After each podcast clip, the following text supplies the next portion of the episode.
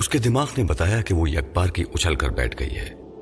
پھر وہ بے اختیار مجھے پکارنے لگی, فرہاد, فرہاد تم کتنے کٹھور ہو, کتنے سنگ دل ہو. میں اب تک تمہیں 1000 بار سوچ کی نگری میں پکار چکی ہوں, مگر تم نے 5 منٹ کے لیے بھی مجھ سے رابطہ قائم کرنا گوارا نہیں کیا. میں مجبور تھا, تمہارے جانے کے بعد یہاں انٹیلیجنس والوں نے مجھے اس الزام میں گرفتار کر لیا تھا کہ میں نے تمہیں سرحد پار بھگا دیا ہے. اب تک میں ذہنی طور پر اس طرح الجھا رہا کہ تم سے رابطہ قائم نہ کر سکا. اب میں الزامات سے بری ہو گیا ہوں, تم بتاؤ کس حال میں ہو؟ اس کا جواب سنائی دیا, ابھی تک خیریت ہے. مجھے اسی کمرے میں قید کیا گیا ہے جہاں پہلے چھمیا کو رکھا گیا تھا. یہ لوگ بھی مجھے چھمیا اور سلمہ قادر سمجھ رہے ہیں اور اس بلی کے متعلق پوچھ رہے ہیں جو سگنل جانتی تھی. اب یہ لوگ بھوانی شنکر کا انتظار کر رہے ہیں, وہ یہاں آئے گا تب انہیں حقیقت کا علم ہوگا. پتہ نہیں وہ کم وقت کہاں مر گیا ہے. میں چاہتی ہوں کہ وہ یہاں نہ آئے. اس کے نہ آنے سے تمہیں کیا فائدہ پہنچے گا؟ فائدہ یہ ہوگا کہ اپنی جو کہانی میں نے یہاں سنائی ہے اسے جھٹلانے والا کوئی نہ ہوگا. میں نے ان لوگوں سے کہا ہے کہ ہم سب تمہارے ملک کی انٹیلیجنس کی نظروں میں آ گئے تھے. ایک بار ان سے زبردست ٹکراؤ ہوا جس کے نتیجے میں ہم سب منتشر ہو گئے. جسے جو راستہ بھاگنے کو ملا وہ اسی راستے پر نکل گیا. میں بھی وہاں سے بھاگ کر تنہا لاہور چلی گئی تھی اور وہاں ایک نوجوان سے دوستی کر لی تھی. میری اس داستان پر ابھی تک کسی آفیسر نے تنقید نہیں کی ہے. مجھے یہاں تک لانے والا ایک پائلٹ ہے اور ایک گونگا ہے. یہ دونوں نہیں جانتے کہ پنڈی میں ہم پر کیا گزری تھی. اس لیے اب بھوانی شنکر کا انتظار کیا جا رہا ہے. ایک اطلاع یہ بھی ہے کہ احمد شیخ اور دوسرے سیکرٹ سروس کے ایجنٹس آج رات تک بھوانی شنکر کے ساتھ یہاں پہنچ جائیں گے. ان کی آمد تک مجھے اس کمرے میں قید کر دیا گیا ہے. میں نے کہا تم بے فکر رہو, بھوانی شنکر, احمد شیخ اور دوسرے مجرم آج رات وہاں نہیں پہنچ سکیں گے. وہ سب یہاں کی انٹیلیجنس والوں کی حراست میں ہیں. وہ یہاں سے آزاد ہو کر سرحد پار نہیں کر سکیں گے. تم بتاؤ کتنے لوگ تمہاری داستان کی نفی کر سکتے ہیں؟ میں یہیں ان کا قصہ تمام کر دوں گا. اس نے جواب دیا, بھوانی شنکر, احمد شیخ, ٹونی اور ادریس میری اس داستان کو چھٹلا سکتے ہیں. کیا تم انہیں وہاں روک سکتے ہو؟ وہ سب حراست میں ہیں اور میری نظروں میں ہیں. تم ان کی طرف سے مطمئن رہو. میں نے کہا, سامی اب بہت رات ہو چکی ہے, سو جاؤ. اس نے پوچھا, کیا تم مجھ سے پیچھا چھڑانا چاہتے ہو؟ ارے یہ بات نہیں ہے سامی, میں بہت تھکا ہوا ہوں. صبح اٹھتے ہی تم سے رابطہ قائم کروں گا. میں سامی سے کہتے کہتے رک گیا. اسی وقت مجھے کوریڈور سے پھوپھی جان کی چیخ سنائی دی تھی. پھر کچھ چیزیں گرنے کی آوازیں آنے لگیں. یہ آوازیں میری سوچ کی لہروں کے ذریعے سامی تک پہنچ گئیں. اس نے پوچھا, فرہاد یہ کیسی آوازیں ہیں؟ سامی کوئی خطرہ ہے, صبح ملاقات ہوگی, خدا حافظ. سامی سے رابطہ ختم کرتے ہی میں نے دروازے کی جانب دیکھا. باہر سے کوئی دھکے مار مار کر اسے توڑ رہا تھا. دروازہ اندر سے لاک تھا اور ساگوان کی مضبوط لکڑی سے بنا ہوا تھا. اسے توڑنا آسان نہ تھا, لیکن دوسرے ہی لمحے پتا چلا کہ توڑنے والا صرف طاقتور ہی نہیں بلکہ چالاک بھی ہے, کیونکہ وہ دروازے کے اس حصے پر دھکے مار رہا تھا جہاں قبضے لگے ہوئے تھے. ایک ہاتھی آہنی دروازے کو توڑ سکے یا نہ توڑ سکے, لیکن اس کے قبضوں کو ان کی جگہ سے اکھاڑ سکتا ہے. کون ہے؟ میں نے چیخ کر للکارا. جواب میں دروازہ اچانک ہی قبضوں کی طرف سے کھل گیا اور ایک دیو ہیکل آدمی اچھل کر کمرے میں آ گیا.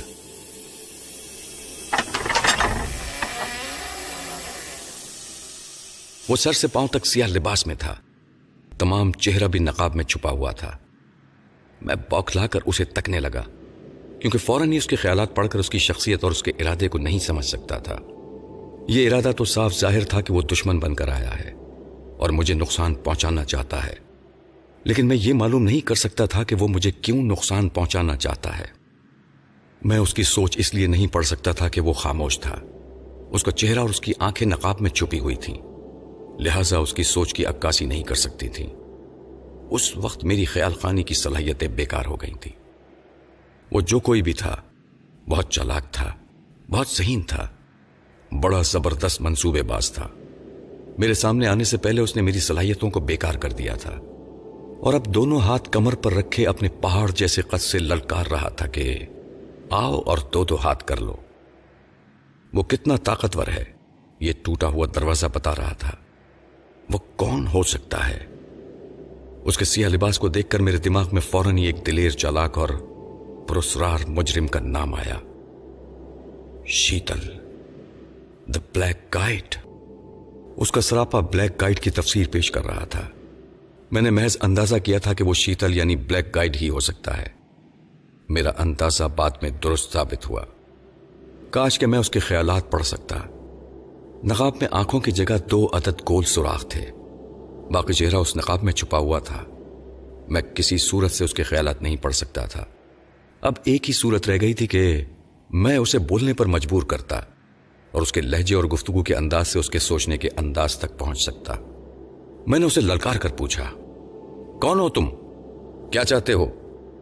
اس نے زبان سے کچھ کہنے کے بجائے ہاتھ سے جواب دیا۔ اچانک ہی ایک گھونسا میری تھوڑی پر پڑا۔ وہ ایسا زبردست گھونسا تھا کہ میری آنکھوں کے سامنے اندھیرا چھا گیا۔ میری تھوڑی اور جبڑے دکھنے لگے۔ میں فوراً ہی نہ اٹھ سکا۔ اس کے بھاری بھرکم ہاتھوں نے مجھے پیچھے سے پکڑ کر اٹھا لیا۔ میں کوئی ہلکا پھلکا سا کھلونا نہیں تھا، ایک اچھا صحت مند نوجوان تھا۔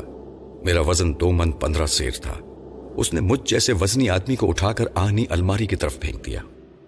الماری میں قد آدم آئینہ لگا ہوا تھا۔ میں جا کر ٹکرایا تو آئینہ چھنا چھن ٹوٹتا چلا گیا۔ شیشے کے ٹکڑوں نے میری پیٹھ اور سر پر زخم لگا دیے۔ پہلے گھسے کے نتیجے میں میری باچھوں سے خون رس رہا تھا۔ میری سمجھ میں نہیں آ رہا تھا کہ یہ میرے ساتھ کیا ہو رہا ہے۔ وہ 2 زبردست حملے کر چکا تھا اور خود اتنا پھرتیلا تھا کہ مجھے حملہ کرنے کا موقع نہیں دے رہا تھا۔ میں ٹوٹے ہوئے شیشوں کے درمیان فرش پر پڑا ہوا تھا۔ اس بار جیسے ہی وہ میری طرف آیا، میں نے اس کے سینے پر زور کی لات ماری۔ مجھے یوں لگا جیسے میں نے کسی ٹھوس مضبوط دیوار پر لات چلائی ہو۔ وہ ٹس سے مس نہ ہوا۔ اس نے بائیں ہاتھ سے میری ٹانگ پکڑ کر مجھے ایک طرف اچھال دیا۔ میں جیسے ہوا میں اڑتا ہوا پلنگ کے ملائم گدے پر آیا اور پھر وہیں سے لڑکتا ہوا فرش پر گر پڑا۔ مجھے تسلیم کرنا پڑا کہ وہ گوشت پوست کا انسان نہیں ہے، بلکہ سیسا پلائی ہوئی مشین ہے جو مجھے ادھر سے ادھر اچھال کر پھینک رہی ہے۔ اس بار میں پھرتی سے اٹھ کھڑا ہوا، لیکن کھڑا ہوتے ہی ڈگمگانے لگا کیونکہ مجھے سخت چوٹیں آئی تھیں اور سر چکرا رہا تھا۔ میں نے اپنی قوت ارادی سے کام لے کر اپنے دماغ کو بوکھلاہٹ سے پاک کیا اور 16 بار نظروں سے نقاب کے ان 2 سوراخوں کو دیکھنے لگا جہاں اس کی آنکھیں تھیں۔ وہ حملہ کرنے کے لیے آگے بڑھ رہا تھا، لیکن میری نگاہوں کی آتش فشانی سے بوکھلا کر ٹھٹک گیا۔ میں نے گونجتی گرجتی آواز میں پوچھا، کون ہو تم؟ فوراً جواب دو۔ میری حیرت کی انتہا نہ رہی جب وہ جواب دینے کے بجائے اچھل کر میرے قریب آ گیا۔ اتنا تو میں سمجھ گیا تھا کہ وہ زبردست قوت ارادی کا مالک ہے۔ میری آنکھیں اسے ہیپناٹائز نہ کر سکیں۔ حیرانی اس بات کی تھی کہ میرے بار بار للکارنے کے باوجود وہ خاموشی اختیار کیے ہوئے تھا۔ کیا وہ جانتا تھا کہ میں خیال خانی جانتا ہوں اور اسے میرے سامنے خاموش رہنا چاہیے اور اپنا چہرہ اور اپنی آنکھیں چھپا کر مقابلے پر آنا چاہیے؟ کیا وہ میری صلاحیتوں سے واقف ہے؟ مجھے مزید سوچنے کا موقع نہیں ملا کیونکہ اس نے پھر حملہ کر دیا تھا۔ میرے سر پر کھڑے ہاتھ کی ضرب لگانی چاہیے تھی۔ میں نے دونوں ہاتھوں سے اس کے ایک ہاتھ کے حملے کو روک لیا، مگر وہ ہاتھ انتہائی وزنی تھا۔ میں اس کے وزنی جھٹکے سے پیچھے چلا گیا۔ پیچھے جاتے ہی یکبارگی جھک کر آگے بڑھا تاکہ اس کے پیٹ میں اپنے سر سے زور کی ٹکر ماروں، لیکن اس کے پھرتیلے پن کی داد دینی چاہیے۔ وہ بجلی کی سی پھرتی سے اچھل کر ایک طرف ہو گیا۔ میں سر مارنے کے زور میں آگے بڑھتا ہوا ٹوٹے ہوئے دروازے سے ٹکراتا ہوا دہلیز پر آ گرا۔ میرا آدھا دھڑ کمرے کے اندر تھا اور آدھا دھڑ دہلیز کے باہر تھا۔ میں اٹھنا ہی چاہتا تھا کہ پیچھے سے اس کے ایک آہنی پنجے نے میری گردن دبوچ لی۔ میں ایک جھٹکے سے گردن چھڑا کر پیچھے ہٹا تھا، لیکن اس نے چوکھٹ اور دروازے کے درمیان میری گردن پھنسا دی۔ میں تڑپنے لگا۔ اس نے ایک ہاتھ سے اپنے سارے جسم کا بوجھ مجھ پر ڈال رکھا تھا۔ اس کے وزن سے ہی جیسے میرا کچومر نکل رہا تھا۔ دوسرے ہاتھ سے وہ دروازے اور چوکھٹ کے درمیان میری گردن کو دبا رہا تھا۔ میں پوری قوت سے تڑپنے اور مچلنے کے باوجود اس شکنجے سے باہر نہ ہو سکا۔ یہ تو میں جانتا ہی تھا کہ اس وقت میرے مقابلے میں کوئی دیو نما انسان تھا۔ وہ انسان سے زیادہ جناتی قوتوں کا مالک تھا۔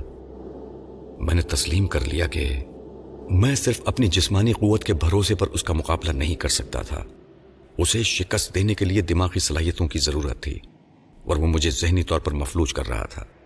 میں اندر سے ٹوٹنے لگا، اب بچاؤ کی کوئی صورت نظر نہیں آ رہی تھی، موت سامنے کھڑی تھی۔ میں نے ڈوبتی اور دھندلاتی نظروں سے دیکھا، وہ سامنے نظر آ رہی تھی، اس کے ہاتھ میں ریوالور تھا۔ میں نے آنکھیں میچ کر دیکھا تو وہ دھندلاہٹ ختم ہو گئی، سامنے زرینہ دونوں ہاتھوں سے دیوار تھامے کھڑی تھی۔ پریشانی، خوف اور دہشت کے باعث اس کے ہاتھ کانپ رہے تھے، ایسی حالت میں وہ صحیح نشانہ نہیں لے سکتی تھی، اس کی فائرنگ سے گولی میری طرف بھی آ سکتی تھی۔ میں دو طرفہ مصیبتوں میں گرفتار ہو گیا تھا، پیچھے اس سیاہ نقاب پوش نے مجھے جکڑ رکھا تھا، میری جان نکل رہی تھی، آگے وہ تھر تھراتے ہوئے ہاتھوں سے ریوالور لیے کھڑی تھی۔ صاف پتہ چل رہا تھا کہ دشمن کے بجائے میں ہی گولی کی زد میں آ سکتا ہوں۔ میں نے چیخ کر اسے سمجھانا چاہا مگر آواز نہیں نکل سکی، میری گردن پھنسی ہوئی تھی۔ پھر مجھے اپنی بوکھلاہٹ پر غصہ آیا، میں وقتی طور پر بھول گیا تھا کہ زرینہ کے ہاتھوں کو سوچ کی لہروں کے ذریعے کنٹرول کر سکتا ہوں۔ میں نہیں چاہتا تھا کہ زرینہ میرے دشمن پر فائر کرے، کیونکہ میں دشمن کے قریب ہی تھا اور یہ سمجھ رہا تھا کہ وہ کبھی صحیح نشانہ نہیں باندھ سکے گی۔ میں نے سوچ کے ذریعے اسے حکم دیا، چھت کی طرف فائر کرو۔ میرا حکم سنتے ہی اس نے ہوائی فائر کیا۔ نقاب پوش بوکھلا کر مجھ سے الگ ہو گیا، شاید وہ ہوائی فائر کو خاطر میں نہ لاتا، لیکن بھلا ہو زرینہ کا، وہ ریوالور کو پوری طرح چھت کی جانب نہ اٹھا سکی۔ گھبراہٹ میں ذرا سا ریوالور اٹھا کر فائر کر دیا، گولی نقاب پوش کے قریب دروازے پر آ کر لگی اور دروازے میں سوراخ کرتی ہوئی گزر گئی۔ دشمن کی سمجھ میں یہی آیا کہ وہ صحیح نشانہ لگانا چاہتی تھی، بس ذرا چوک گئی، لیکن اس کا دوسرا نشانہ صحیح بیٹھے گا۔ دروازے کے شکنجے سے اچانک ہی نجات ملی تو میں سنبھل نہ سکا، دہلیز پر لڑک گیا۔ پھر جب سنبھلنے کی کوشش کی تو اس سے پہلے ہی نقاب پوش نے اپنی مشینی عادت کے مطابق مجھے اٹھا کر زرینہ پر پھینک دیا۔ میں سیدھا جا کر اس سے ٹکرایا، وہ چیختی ہوئی گر پڑی۔ زرینہ نیچے گری ہوئی تھی اور میں اس کے قریب ہی گرا ہوا تھا، ریوالور اس کے ہاتھ سے چھوٹ کر زیادہ دور نہیں گیا تھا۔ میں نے زرینہ کے اوپر سے کروٹ بدل کر فوراً ہی ریوالور کو اٹھا لیا۔ نقاب پوش دوڑتا ہوا میری طرف آ رہا تھا، میرے ہاتھ میں ریوالور آتے ہی وہ چند ساتھ کے لیے رک گیا، پھر دوسرے ہی لمحے ایک غوطہ خور کی طرف فضا میں بلند ہوا اور میرے پیچھے کھڑکی کے آر پار غوطہ لگاتا ہوا پائیں باغ کی طرف چلا گیا۔ میں نے عین وقت پر فائر کیا تھا، لیکن نقاب پوش کی قسمت اچھی تھی کیونکہ مجھے زبردست چوٹیں آئی ہوئی تھیں، اسی وجہ سے فائر کرتے وقت میرا ہاتھ بھی کانپ گیا تھا۔ اب جتنی پھرتی سے اٹھ کر اس کا پیچھا کرنا چاہیے تھا، اتنی پھرتی سے میں اٹھ نہ سکا، کیونکہ اس مشینی انسان کے حملوں نے مجھے توڑ کر رکھ دیا تھا۔ اٹھ کر کھڑے ہوتے ہی میرا سر چکرا گیا، میں نے لڑکھڑا کر کھڑکی کا سہارا لیا اور باہر کی طرف جھانک کر دیکھا۔ دور دور تک اس کا پتہ نہ تھا، وہ آندھی کی طرح آیا تھا اور طوفان کی طرح گزر گیا تھا۔ مجھے تو یوں لگا جیسے یہ قہر الہی تھا، میرے کسی گناہ کی سزا تھی، ورنہ اب سے پہلے میں کسی دشمن کے سامنے اتنا بے بس اور مجبور نہیں ہوا تھا۔ اس ناگہانی مصیبت کے دور ہوتے ہی میں نڈھال ہو کر کھڑکی کے قریب ہی گر پڑا۔ زرینہ فرش پر سے اٹھ کر دوڑتی ہوئی میرے پاس آئی، میں نے اسے شہباز خان کا فون نمبر بتاتے ہوئے کہا کہ وہ فوراً شہباز کو صورتحال سے آگاہ کرے۔ وہ دوڑتی ہوئی وہاں سے باہر کسی کوٹھی میں چلی گئی تاکہ شہباز خان کو فون کر سکے۔ فائرنگ کی آواز سن کر آس پاس کی کوٹھیوں سے شور بلند ہونے لگا۔ اس شور اور ہنگامے سے مجھے یہ تقویت پہنچی کہ دشمن اب یہاں ٹھہرنے کی جرت نہیں کرے گا، وہ یہاں سے جا چکا ہے۔ اس اطمینان کے بعد میں نے یہی سمجھا کہ اب نڈھال ہو کر گر جاؤں، آنکھیں بند کر کے اطمینان سے سو جاؤں یا بے ہوش ہو جاؤں۔ میں نے آنکھیں بند کر لیں، خیال تھا کہ میں تھکن دور کرنے سے سو جاؤں گا، لیکن میں بے ہوش ہو گیا تھا، کیونکہ جب مجھے ہوش آیا تو میں ہسپتال کے ایک کمرے میں پڑا ہوا تھا۔ اس مشینی انسان نے مجھے اس طرح اٹھا کر پھینکا تھا کہ میری ہڈیوں میں چوٹیں آئی تھیں۔ ڈاکٹر میرے جسم کے مختلف حصوں کے ایکس رے فوٹو لینے کی باتیں کر رہا تھا۔ میرے بستر کے آس پاس ڈائریکٹر جنرل شبیر حسن، شہباز خان اور دوسرے آفیسر کھڑے ہوئے تھے۔ مجھے آنکھ کھولتے دیکھ کر ڈائریکٹر جنرل نے میرے شانے پر شفقت سے ہاتھ رکھا اور تسلی دیتے ہوئے کہا، اب گھبرانے کی کوئی بات نہیں ہے، تم پولیس ہسپتال میں ہو، یہاں اس کمرے کے آس پاس اتنا سخت پہرا ہے کہ تمہاری اجازت کے بغیر پرندہ بھی پر نہیں مار سکتا۔ کیا تم خود کو بیان دینے کے قابل سمجھتے ہو؟ میں نے نقاہ سے کہا۔ میں بالکل ٹھیک ہوں، ابھی آپ کو تمام واقعہ سنا سکتا ہوں۔ ڈاکٹر نے ہاتھ اٹھا کر کہا، ابھی نہیں، آپ انہیں کچھ دیر اور آرام کرنے دیں، شام کو آپ اطمینان سے باتیں کریں۔ ڈاکٹر نے شام تک کے لیے بات ٹال دی۔ مجھے آرام کرنے کے لیے کہا گیا تو میں نے اسی وقت آنکھیں بند کر لیں۔ مجھ پر اس طرح تھکن غالب آ گئی تھی کہ میں آنکھ بند کرتے ہی سو گیا۔ خدا کا شکر ہے کہ آپ ہوش میں آ گئے، میں ڈاکٹر کو انفارم کرتی ہوں۔ یہ کہہ کر وہ جانے لگی۔ میں نے اسے جانے سے نہیں روکا، روکنے کی ضرورت ہی کیا تھی؟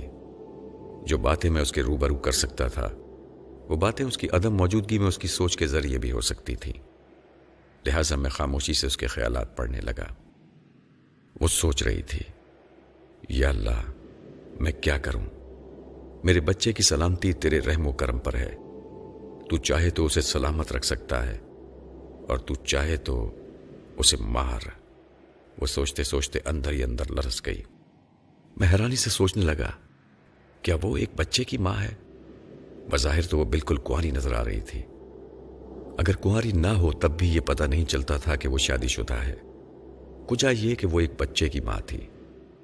وہ اپنے بچے کی موت کے تصور سے لرز رہی تھی اور اس کی سلامتی کے لیے دعائیں مانگ رہی تھی۔ شاید اس کا بچہ بیمار تھا، لیکن نہیں، اس کی اگلی سوچ سے پتہ چلا کہ وہ بیمار نہیں ہے بلکہ اس سے بچھڑ گیا ہے۔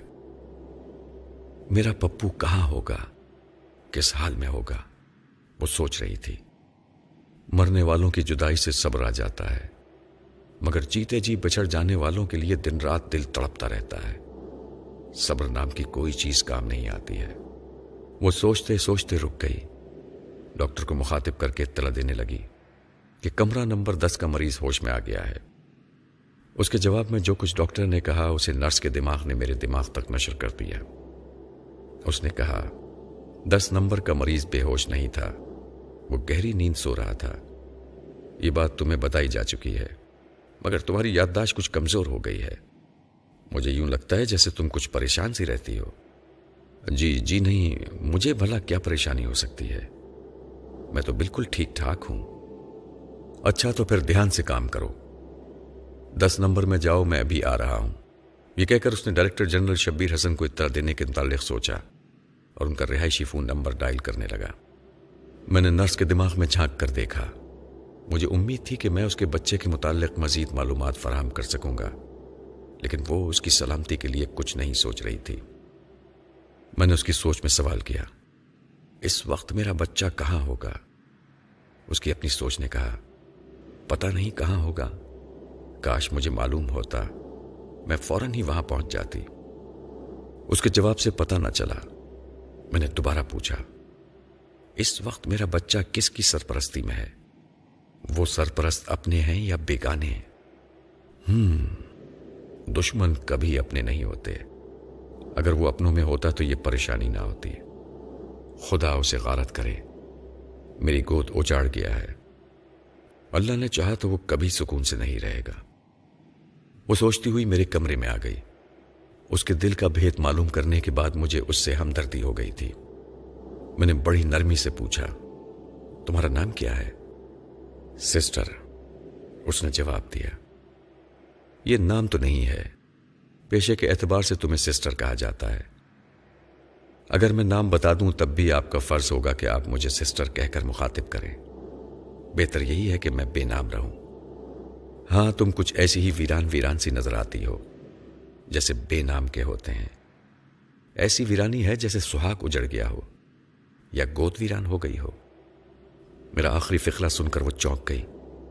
میں نے اس کی دکھتی رگ پر انگلی رکھی تھی، وہ مجھے حیرانی سے دیکھ رہی تھی اور یہ سمجھنے کی کوشش کر رہی تھی کہ میں اس صدمے کو سمجھ چکا ہوں جو اس نے دل میں چھپا رکھا ہے۔ وہ ہچکچاتے ہوئے بولی، آپ کیا کہہ رہے ہیں، میں سمجھی نہیں۔ کیا اپنی پریشانیوں کو نہیں سمجھتی ہو؟ کیسی پریشانیاں؟ یہ تو میں تمہارا ہاتھ دیکھ کر ہی بتا سکتا ہوں، ہاتھ کی لکیریں ماضی اور مستقبل کی باتیں بتاتی ہیں، میں ان لکیروں کو دیکھ کر بتا سکتا ہوں کہ تم نے زندگی میں کیا پایا ہے اور کیا کھویا ہے۔ میں یہ بھی بتا سکتا ہوں کہ اگر تم نے کچھ کھویا ہے تو اسے دوبارہ کیسے پا سکتی ہو۔ اچانک ہی وہ مجھے بڑی دلچسپی اور عقیدت سے دیکھنے لگی۔ ہر کھونے والا پانے کے راستے تلاش کرتا رہتا ہے، کبھی عمل سے تلاش کرتا ہے، کبھی خیالی خیال میں ڈھونڈتا رہتا ہے، اور جب وہ چیز نہیں ملتی تو تھک ہار کر اسے ہاتھ کی لکیروں میں پانے کی کوشش کرتا ہے۔ اب اس نرس کے سامنے بس ایک یہی راستہ رہ گیا تھا کہ کوئی نجومی یا غیب کی باتیں بتانے والا اس کے بچے کا پتہ بتا دے۔ اس نے کچھ یقین کرنے نہ کرنے کی کشمکش میں پوچھا، کیا واقعی آپ ہاتھ کی لکیریں دیکھ کر سب کچھ بتا سکتے ہیں؟ میں نے اس کی جانب ہاتھ بڑھا کر کہا، آزمائش شرط ہے، لاؤ اپنا ہاتھ۔ وہ میرے قریب آنے لگی، لیکن قریب آ کر اپنا ہاتھ میرے ہاتھوں میں نہ دے سکی کیونکہ ڈاکٹر کمرے میں آ چکا تھا۔ اس نے بتایا کہ ڈائریکٹر جنرل کو اطلاع دی جا چکی ہے، وہ آنے ہی والے ہیں۔ ڈاکٹر نے باتیں کرنے کے دوران اپنی نگرانی میں نرس کے ہاتھوں سے مجھے دوا کھلوائی، انجیکشن لگوایا اور اس کے بعد واپس چلا گیا۔ اس کے جاتے ہی نرس نے کہا، اگر آپ سکون محسوس کر رہے ہیں تو پلیز میرا ہاتھ دیکھ لیں۔ اس نے دونوں ہاتھ میری جانب بڑھا کر کہا، آپ کون سا ہاتھ دیکھنا پسند کریں گے؟ میں نے اس کے بائیں ہاتھ کو اپنے دونوں ہاتھوں میں لے کر دیکھا۔ اس کی گلابی ہتھیلی شفاف کمل کی طرح کھلی ہوئی تھی، چند آڑی ترچھی لکیریں اس کی قسمت کا حال بتا رہی تھیں۔ میں لکیروں کی زبان نہیں سمجھتا تھا۔ میں نے اس کی ہتھیلی پر ہاتھ پھیرتے ہوئے پوچھا، تم کیا پوچھنا چاہتی ہو؟ آپ یہ بتائیں کہ ایسی کون سی چیز ہے جو مجھ سے چھین لی گئی ہے؟ میرا ہاتھ دیکھنے کا طریقہ دوسرے نجومیوں سے مختلف ہے، تم جو کچھ پوچھنا چاہتی ہو اس کا جواب اپنے دل میں سوچتی جاؤ۔ مثلاً تم نے پوچھا ہے کہ تم سے کون سی چیز چھین لی گئی ہے، تو اس کے جواب میں تم اس چیز کا نام سوچ لو۔ تمہاری ہتھیلی کی یہ درمیانی لکیر مجھے اس چیز کا نام بتا دے گی۔ اس نے بے یقینی سے پوچھا، یہ کیسے ممکن ہے؟ میری سوچ سے ان لکیروں کا کیا تعلق ہو سکتا ہے؟ بہت گہرا تعلق ہے۔ انسان سوچ کا ارادہ کرتا ہے اور ارادے کی قوت سے اپنی تقدیر بدلتا ہے۔ اس سے ثابت ہوا کہ سوچ کا تعلق تقدیر سے ہے، اور تقدیر ہاتھوں کی لکیروں میں یا انسان کی مٹھی میں ہوتی ہے۔ وہ میری باتوں سے قائل ہو گئی۔ اس نے میرے مشورے کے مطابق اپنے بیٹے پپو کا نام سوچا۔ میں نے اس کی ہتھیلی کی درمیانی لکیر پر انگلی پھیرتے ہوئے کہا، تمہاری یہ لکیر بتا رہی ہے کہ تمہارا بیٹا پپو تم سے چھین لیا گیا ہے۔ وہ شدید حیرانی سے میرا منہ تکنے لگی، پھر اپنے دونوں ہاتھوں سے میرے ہاتھ تھام کر بولی، تمہارا علم سچا ہے، اب مجھے بھی یقین آ گیا ہے کہ ہاتھ کی لکیریں سچ بولتی ہیں۔ خدا کے لیے ان لکیروں کو دیکھ کر بتائیے کہ میرا بیٹا مجھے کیسے ملے گا اور کب ملے گا؟ میں نے دوبارہ اس کا ہاتھ تھام کر کہا، کوئی سی بھی بات ہو اپنی ایک خاص ترتیب سے اچھی لگتی ہے۔ میں تمہیں بتاؤں گا کہ تمہارا بیٹا کب اور کیسے ملے گا، لیکن اس سے پہلے تمہیں اپنے بیٹے کے بارے میں بتانا ہوگا۔ تم اپنے بیٹے کے متعلق اس وقت سے اب تک کی تمام باتیں ترتیب وار سوچو، جس وقت کہ تمہارا بیٹا تم سے بچھڑ گیا تھا، کیونکہ اسی ترتیب سے یہ لکیر تمہیں تمہارے پپو تک لے جائے گی۔ میری ہدایت کے مطابق وہ ترتیب وار سوچنے لگی۔ میرا بیٹا 4 برس کا ہے۔ میں نے اس کی محبت میں ساری دنیا کو بھلا دیا تھا۔ اس کے باپ کے مرنے کے بعد میں نے دوسری شادی نہیں کی۔ اسے باپ کی محبت دینے والا کوئی نہ تھا۔ اس کی خاطر میں یہ ملازمت کر رہی ہوں۔ میری اس ممتا کو مجھ سے زیادہ کوئی نہیں سمجھتا۔ پھر اسے ایک دشمن کی نظر لگ گئی۔ پرسوں رات وہ چوروں کی طرح میرے گھر میں داخل ہوا۔ پپو سو رہا تھا۔ میں اسے دیکھ کر چیخنا چاہتی تھی، لیکن اس نے چیخنے کی مہلت نہیں دی۔ پپو کے سینے پر ریوالور رکھ کر کہا، اگر تم اپنے بیٹے کی سلامتی چاہتی ہو تو میرے حکم کی تعمیل کرو۔ اتنا سوچنے کے بعد اس نے مجھ سے پوچھا، میں جو کچھ سوچ رہی ہوں کیا اب بھی لکیریں وہی بتا رہی ہیں؟ میں نے جواب دیا، ہاں، تمہارے گھر میں ایک بدماش گھس آیا تھا، تم اس کا حلیہ بتاؤ۔ وہ سانولے رنگ کا ایک دبلا پتلا سا آدمی تھا۔ اس کی ناک لمبی اور آنکھیں چھوٹی چھوٹی سی تھیں، اور آنکھوں میں ذہانت کی چمک تھی۔ پیشانی آگے کو اس طرح ابری ہوئی تھی جیسے چوٹ کھا کر ورم آ گیا ہو۔ وہ اپنی ابری ہوئی پیشانی کے باعث ہزاروں میں پہچانا جا سکتا ہے۔ اس نے مجھ سے پوچھا، کمرہ نمبر 2 میں جو مریض ہے اس کے متعلق بتاؤ، اسے کیا بیماری ہے؟ کمرہ نمبر 2 میں جو مریض تھا اس کا نام بھوانی شنکر تھا۔ نرس کو اس کی اصلیت معلوم نہیں تھی، وہ اسے محمود حسن کے نام سے جانتی تھی، اور اس بدمعاش نے جو معلومات حاصل کی تھیں اسے صاف ظاہر تھا کہ اس کا بھوانی شنکر سے گہرا تعلق ہے۔ نرس نے کہا، میں جانتی ہوں کہ اس ہسپتال میں اکثر مجرم علاج کے لیے لائے جاتے ہیں، 2 نمبر کا مریض بھی کوئی زبردست مجرم ہے، اس لیے اس کے کمرے کے اطراف سخت پہرا ہے۔ ہسپتال کے ملازموں کو اور خصوصاً ہم نرسوں کو تاکید کی گئی ہے کہ ہم ہسپتال سے باہر جا کر کسی مریض کے بارے میں کچھ نہ بتائیں، مگر وہ بدمعاش 2 نمبر کے مریض کے متعلق پوچھ رہا تھا، میں نہ بتاتی تو وہ میرے بچے کو مار ڈالتا۔ مجھے مجبوراً بتانا پڑا کہ پرسوں اس مریض کو ہسپتال لایا گیا تھا، اس کے جبڑے کے پاس تھوڑی کے ایکس رے کرنے کے بعد انٹیلیجنس والوں کی نگرانی میں آپریشن کیے گئے۔ آپریشن کے ذریعے پلاسٹک کا ایک کیپسول اس کی جگہ سے برآمد ہوا، یہ نہ بتا سکی کہ اس کیپسول میں کیا تھا، ڈائریکٹر جنرل نے اسے اپنی تحویل میں لے لیا تھا۔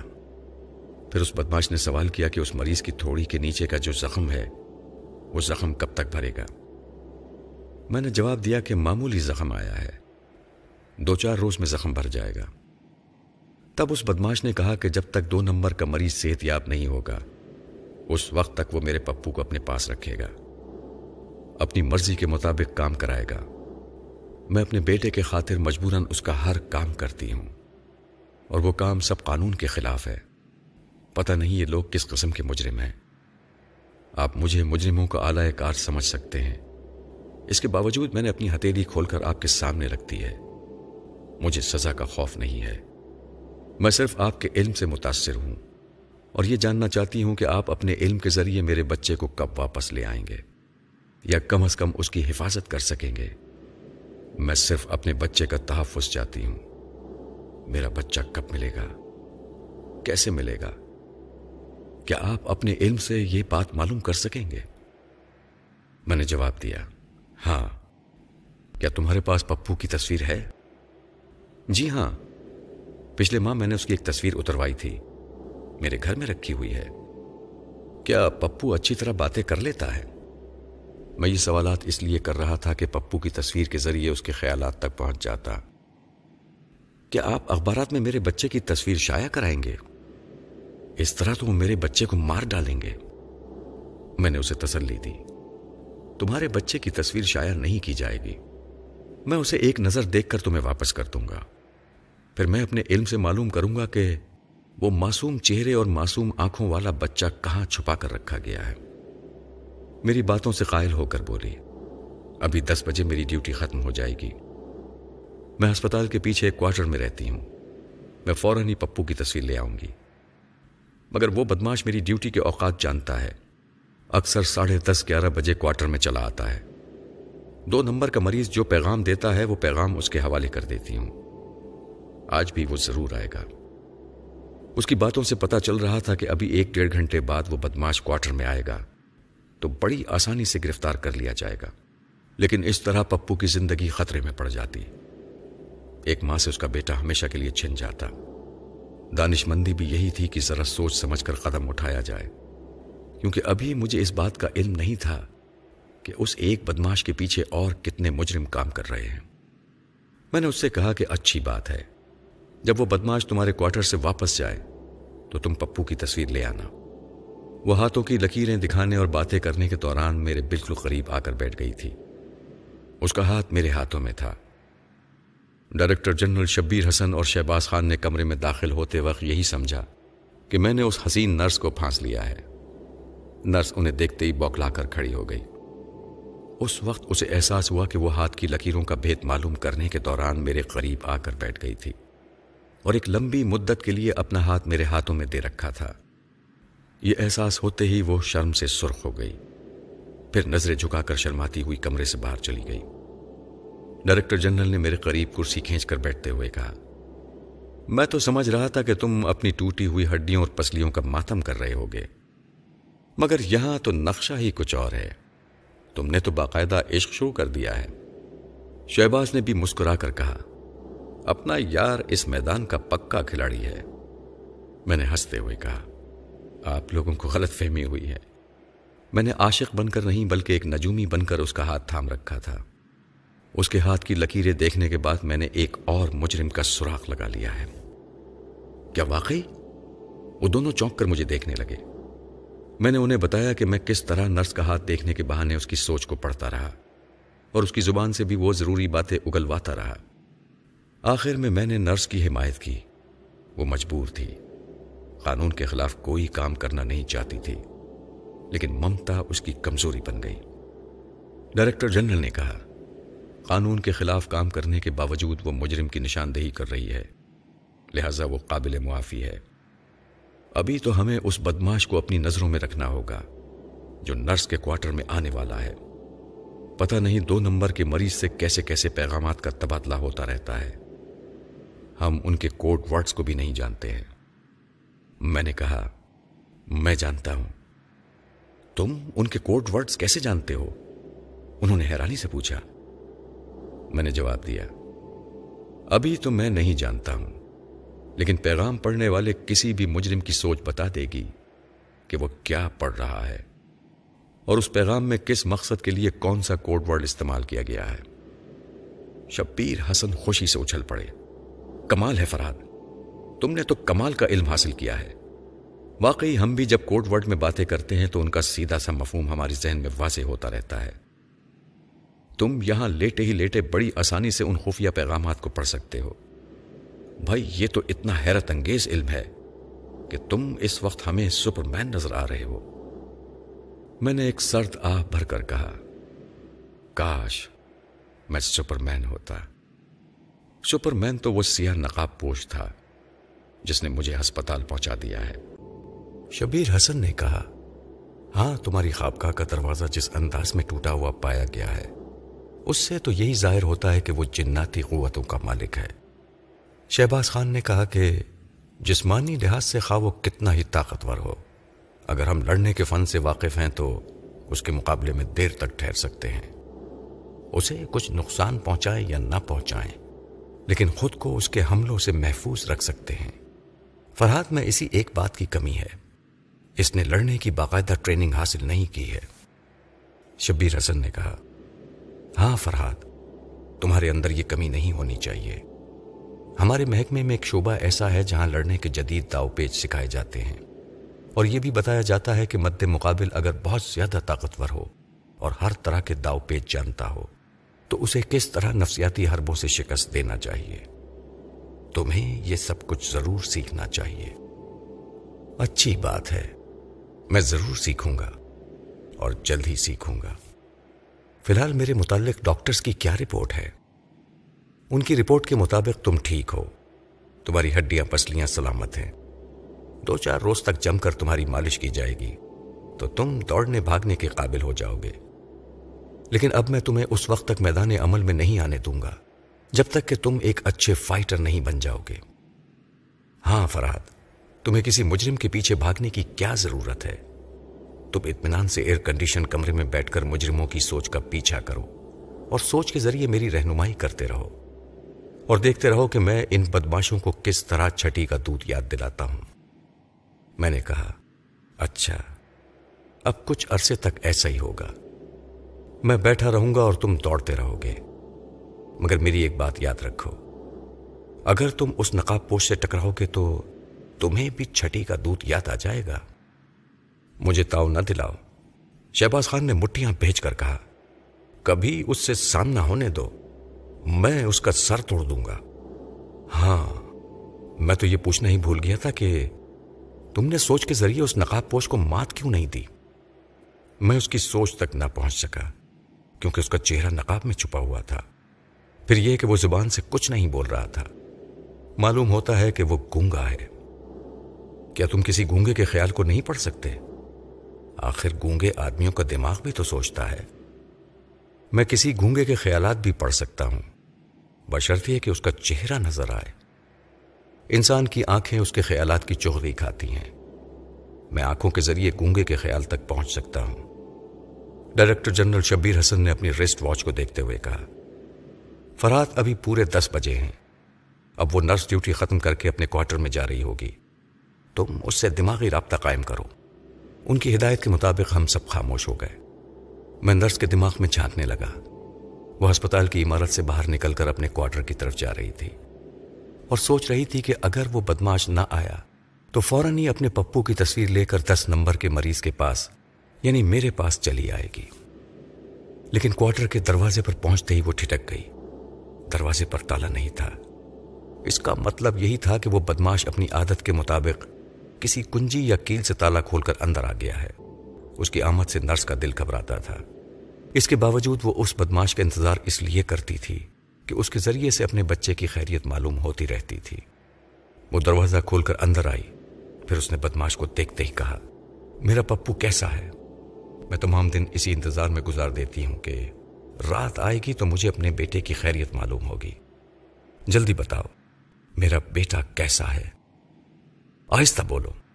اس بدماش کی دبی ہوئی سرگوشی سنائی دی. تم مجھے دیکھتے ہی پہلے اپنے بیٹے کے متعلق پوچھتی ہو.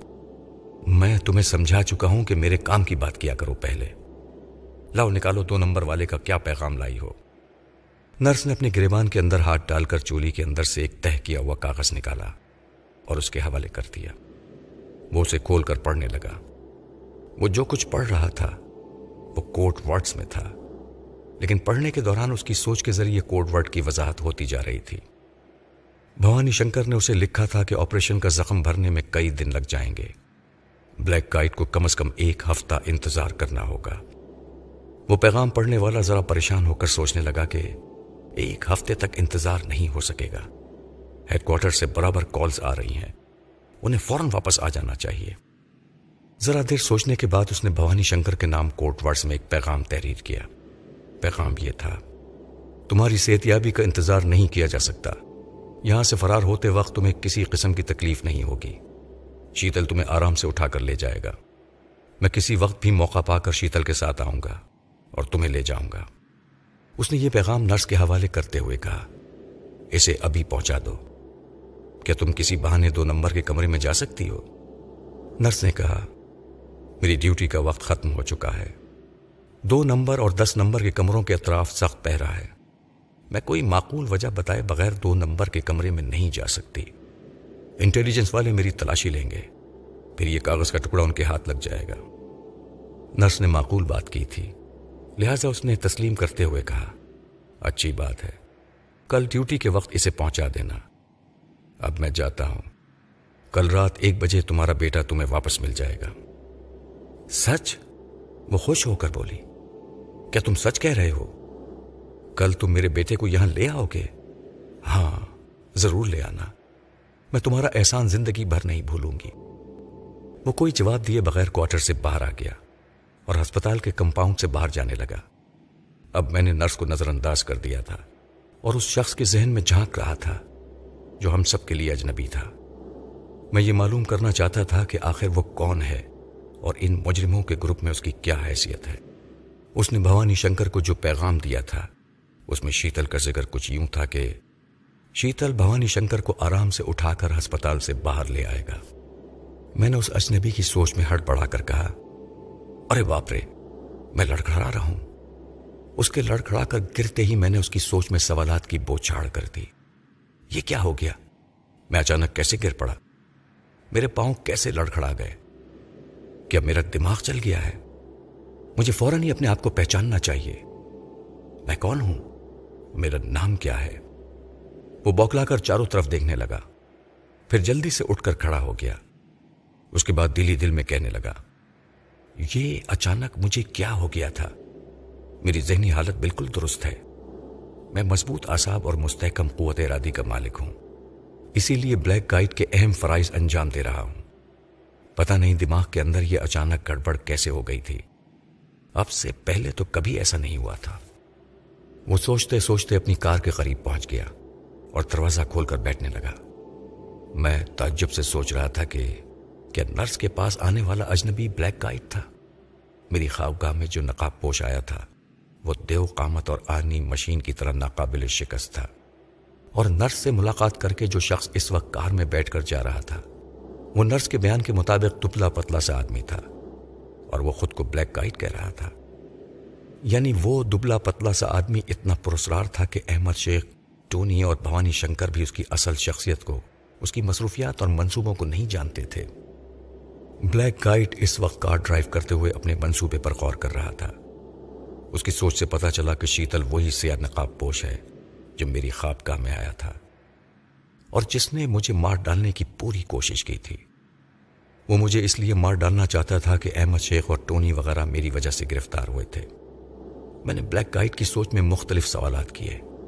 اس نے جو جواب دیے اس کا خلاصہ یہ ہے: سیکرٹ سروس کے صرف چند بڑے افسر بلیک کائٹ کو جانتے ہیں. ان کے علاوہ آج تک کسی نے اس کا اصل چہرہ نہیں دیکھا ہے. بھوانی شنکر اور ٹونی وغیرہ دوسرے ملکوں میں جا کر جب تخریبی کارروائیاں کرتے ہیں تو ان کے دلوں میں یہ اعتماد اور حوصلہ ہوتا ہے کہ ان کی پشت پر ہمیشہ بلیک کائٹ موجود رہتا ہے اور انہیں تمام خطرات سے نکال کر لے جاتا ہے. بلیک کائٹ کی سوچ سے یہ بھی پتہ چلا کہ وہ جسمانی لحاظ سے کمزور ہے لیکن اتنا ذہین، چالاک اور زبردست منصوبے باز ہے کہ اس کا کوئی منصوبہ اور کوئی چال ناکام نہیں ہوتی. اس کے صرف 2 گونگے ماتحت ہیں جو اس کے منصوبوں پر عمل کرتے ہیں. ان میں سے ایک کا نام شیتل ہے اور دوسرے کا نام چیتل. چیتل وہی گونگا تھا جو سامی کو اٹھا کر ہیلی کاپٹر کی طرف لے گیا تھا. شیتل اور چیتل جڑواں بھائی تھے. دونوں ہم شکل تھے، ایک جیسے قد اور زور آور تھے. دونوں ہی مشین کی طرح لڑتے تھے اور ایک دیو کی طرح اپنے مقابل کو اٹھا کر پھینک دیتے تھے. انہیں باقاعدہ لڑنے اور اپنا بچاؤ کرنے کی ٹریننگ دی گئی تھی. ٹریننگ کے ذریعے وہ اتنے تیز اور پھرتیلے ہو گئے تھے ورنہ عام حالات میں کن ذہن تھے. نہ بولتے تھے اور نہ سنتے تھے اور نہ ہی بلیک کائٹ کے کسی منصوبے کو سمجھتے تھے. بلیک کائٹ انہیں جو حکم دیتا تھا وہ دونوں سوچے سمجھے بغیر اس پر عمل کرتے تھے. یعنی بلیک کائٹ ان کا حاکم تھا، آقا تھا، اور وہ دونوں اس کے بندہ بیدام تھے. یہ 2 ایسے بندر تھے جو ایک مداری کے اشارے پر ناچتے رہتے تھے. بندر تو کسی کے بھی اشارے پر ناچ سکتے ہیں بشرطیے کہ وہ نچانا جانتا ہو. اب میں یہ معلوم کرنا چاہتا تھا کہ وہ کس طرح گونگے شیتل کو اپنے کنٹرول میں رکھتا ہے اور اس سے اپنا کام نکالتا ہے. یہ معلومات اس لیے ضروری تھیں کہ آئندہ شیتل سے مقابلہ کرنے سے پہلے بلیک کائٹ کے طریقہ کار کو سمجھنا لازمی تھا. اب تو یہ بات واضح ہو گئی تھی کہ کن ذہن شیتل تنہا میری کوٹھی میں نہیں آیا تھا. وہاں تک بلیک کائٹ نے اس کی رہنمائی کی تھی. اس حقیقت کے پیش نظر اگر میں بلیک کائٹ کے دماغ کو اپنے کنٹرول میں رکھوں تو وہ شیتل کو ہمارے مقابلے پر نہیں لا سکے گا. یہی باتیں سوچ کر میں زیادہ سے زیادہ اس سے خیال کا رابطہ قائم رکھنا چاہتا تھا. اس وقت وہ سوچ رہا تھا، میں نے جو پیغام نرس کو دیا ہے وہ اسے کل سے پہلے بھوانی شنکر تک نہیں پہنچا سکے گی، لہٰذا کل رات کو ہی کوشش کی جائے گی کہ اسے ہسپتال سے نکال کر لے جائیں. میں ابھی گھر پہنچ کر کل کے لیے ایک مکمل منصوبہ بناؤں گا. میں نے اس سے خیال کا رابطہ تھوڑی دیر کے لیے ختم کر دیا. ڈائریکٹر جنرل اور شہباز خان خاموش بیٹھے تھے اور مجھے دیکھ رہے تھے. وہ اس انتظار میں تھے کہ میں انہیں نرس اور بلیک گائیڈ کے متعلق تفصیل سے بہت کچھ بتاؤں گا. جب میں نے انہیں بتایا کہ نرس کے کوارٹر میں آنے والا شخص بلیک گائیڈ ہے تو ڈائریکٹر جنرل نے فوراً ہی کہا، اتنا اہم شخص ہماری نظروں میں ہے، ہمیں فوراً ہی اسے حراست میں لے لینا چاہیے. میں نے کہا، اب جب کہ وہ ہماری نظروں میں آ گیا ہے تو آئندہ ہم سے نہیں چھپ سکے گا. وہ جہاں بھی جائے گا میں سوچ کے ذریعے اس کی جائے پناہ معلوم کر لوں گا. میں چاہتا ہوں کہ آپ اسے ذرا ڈھیل دیں. ڈھیل دینے کی ضرورت ہی کیا ہے جناب؟ میں پہلے یہ معلوم کرنا چاہتا ہوں کہ پپو کو کہاں رکھا گیا ہے. اگر اس سے پہلے بلیک کائٹ کو گھیرا گیا تو وہ بچہ زندہ سلامت واپس نہیں آ سکے گا. ڈائریکٹر جنرل نے بظاہر میری بات پر اعتراض نہیں کیا لیکن دل ہی دل میں کہنے لگے، یہ فرہاد ابھی نوجوان ہے، جذباتی ہے، اسے بچے سے زیادہ بچے کی ماں سے ہمدردی ہے. ویسے یہ حقیقت ہے کہ جوان عورت کے آنسو دیکھے نہیں جاتے، اس لیے یہ جوان مرد آگے بڑھ کر آنسو پوچھنے کے لیے تیار رہتا ہے. اب میں اس نوجوان کو کیسے سمجھاؤں کہ محض ایک بچے کی زندگی بچانے کے لیے دشمن ملک کے اتنے اہم شخص کو ڈھیل نہیں دینی چاہیے. یہ سوچتے وقت ڈائریکٹر جنرل کے ذہن سے یہ بات نکل گئی تھی کہ میں ہر انسان کے دماغ سے اس کے چھپے ہوئے خیالات چرا لیتا ہوں. میں نے انہیں مسکرا کر دیکھا تو انہیں فوراً ہی یاد آ گیا. وہ جھینپ کر کہنے لگے، تم بہت بڑے چور ہو، میں تو بھول ہی گیا تھا کہ تم خیالات چرا لیتے ہو. بہرحال تمہیں پتہ چل گیا ہے کہ میں ایک بچے کے خاطر بلیک کائٹ کو ڈھیل نہیں دینا چاہتا. تم خود سوچو کہ ہمارا وقت کتنا قیمتی ہے. ہمیں چھوٹی چھوٹی باتوں کے لیے وقت ضائع نہیں کرنا چاہیے. میں نے جواباً کہا, آپ وقت ضائع نہیں کرنا چاہتے اور میں آپ کے کسی قیمتی جاسوس کو ضائع نہیں کرنا چاہتا. آپ شاید بھول گئے ہیں کہ وہ سیاہ نقاب پوش جس کا نام شیتل ہے آپ کے آدمیوں کو بلیک کائٹ تک نہیں پہنچنے دے گا. اگر وہ مقابلے میں ناکام رہا تب بھی مرتے مرتے آپ کے دو چار آدمیوں کا صفایا کر جائے گا. کیا آپ چاہتے ہیں کہ خواہ مخواہ مقابلہ ہو, ہمارے اچھے اور قابل لوگ مارے جائیں؟ انہوں نے کہا, کسی بھی مجرم کو گھیرتے وقت یہ بات یاد رکھنا چاہیے کہ مقابلہ ضرور ہوتا ہے. صرف تم اتنا بتاؤ کہ بلیک کائٹ کہاں جا رہا ہے اور کہاں پہنچ کر قیام کرتا ہے. اس کے بعد تم یہاں بیٹھے ہی بیٹھے دیکھو گے کہ شہباز خان اس پر کس طرح چال پھینک کر اس آخری اور اہم شخص کو گرفتار کرے گا. شہباز خان بھی جوش میں آ گیا. اس نے ڈائریکٹر جنرل کی تائید کی. ہاں فرہاد, تم تو دیکھ ہی چکے ہو کہ کل میں نے کتنی کامیابی سے احمد شیخ اور ٹونی وغیرہ کی پناہ گاہ پر چھاپا مارا تھا. وہ بلیک کائٹ بھی مجھ سے بچ کر نہیں جائے گا. رہ گیا وہ شیتل, تو میں اس سے خوفزدہ نہیں ہوں. پھر یہ کہ میرے پاس ریوالور ہوگا. تمہارے ساتھ جو مقابلہ ہوا تھا اس سے یہ بات سامنے آتی ہے کہ وہ ریوالور دیکھتے ہی بھاگ جاتا ہے. اس کی بات ختم ہوتے ہی ڈائریکٹر جنرل نے کہا, ہمارے پاس کسی ہتھیار کی کمی نہیں ہے اور ہمارے سب سے بڑے ہتھیار تم ہو. تم یہاں سے بیٹھے بیٹھے ہی شہباز کی مدد کر سکتے ہو, اسے ہر خطرے سے آگاہ بھی کر سکتے ہو. وہ دونوں یکے بعد دیگرے بولتے جا رہے تھے. مجھے ہر طرح سے قائل کرنے کی کوشش کر رہے تھے کہ فوراً ہی بلیک کائٹ کو گرفتار کر لینا دانش مندی ہوگی. میں نے مجبور ہو کر کہا, جناب میں آپ کے حکم سے انکار نہیں کر سکتا. آپ جو مناسب سمجھتے ہیں وہ کریں. میں ابھی بلیک کائٹ کی سوچ پڑھ کر بتا دیتا ہوں کہ اس وقت وہ کہاں ہے. یہ کہہ کر میں خاموشی سے بلیک کائٹ کی سوچ پڑھنے لگا. وہ ابھی تک کار ڈرائیو کرتا ہوا شہر کے باہر جا رہا تھا. اس کا دماغ اسے گائیڈ کر رہا تھا کہ اسے کن راستوں پر چلنا چاہیے, اور اسی دماغ سے میں اس کی منزل کا پتہ معلوم کر رہا تھا. تھوڑی دیر بعد میں نے ڈائریکٹر جنرل کو بتایا کہ بلیک کائٹ شہری آبادی کے آخری سرے پر ایک مکان میں داخل ہوا ہے اور وہی مکان اس کی رہائش گاہ ہے. یہ سنتے ہی ڈائریکٹر جنرل نے اپنی جگہ سے اٹھتے ہوئے کہا, میں شہباز کو چند مسلح نوجوانوں کے ساتھ ابھی وہاں روانہ کرتا ہوں. اس دوران اگر کوئی اہم اطلاع ہو تو تم فوراً ہی شہباز سے دماغی رابطہ قائم کر لینا. اچھا, خدا حافظ. وہ پلٹ کر چلے گئے. شہباز خان نے بھی جاتے وقت مجھ سے مصافحہ کیا. میں نے کہا, تمہارے جانے کے بعد میں تنہا رہ جاؤں گا. کیا ہی اچھا ہو کہ تم اس نرس کو یہاں بھیج دیتے. وہ یہاں رہے گی تو میں جاگتا رہوں گا اور سوچ کے ذریعے تمہیں گائیڈ کرتا رہوں گا. وہ چلا گیا. اس کے جاتے ہی میں بلیک کائٹ کے دماغ میں جھانکنے لگا. اس بار وہ زبان سے گونگا بن گیا تھا. ہوں ہوں ہاں ہاں کہتا ہوا ہاتھ کے اشاروں سے باتیں کر رہا تھا, لیکن اس کی سوچ گونگی نہیں ہو سکتی تھی.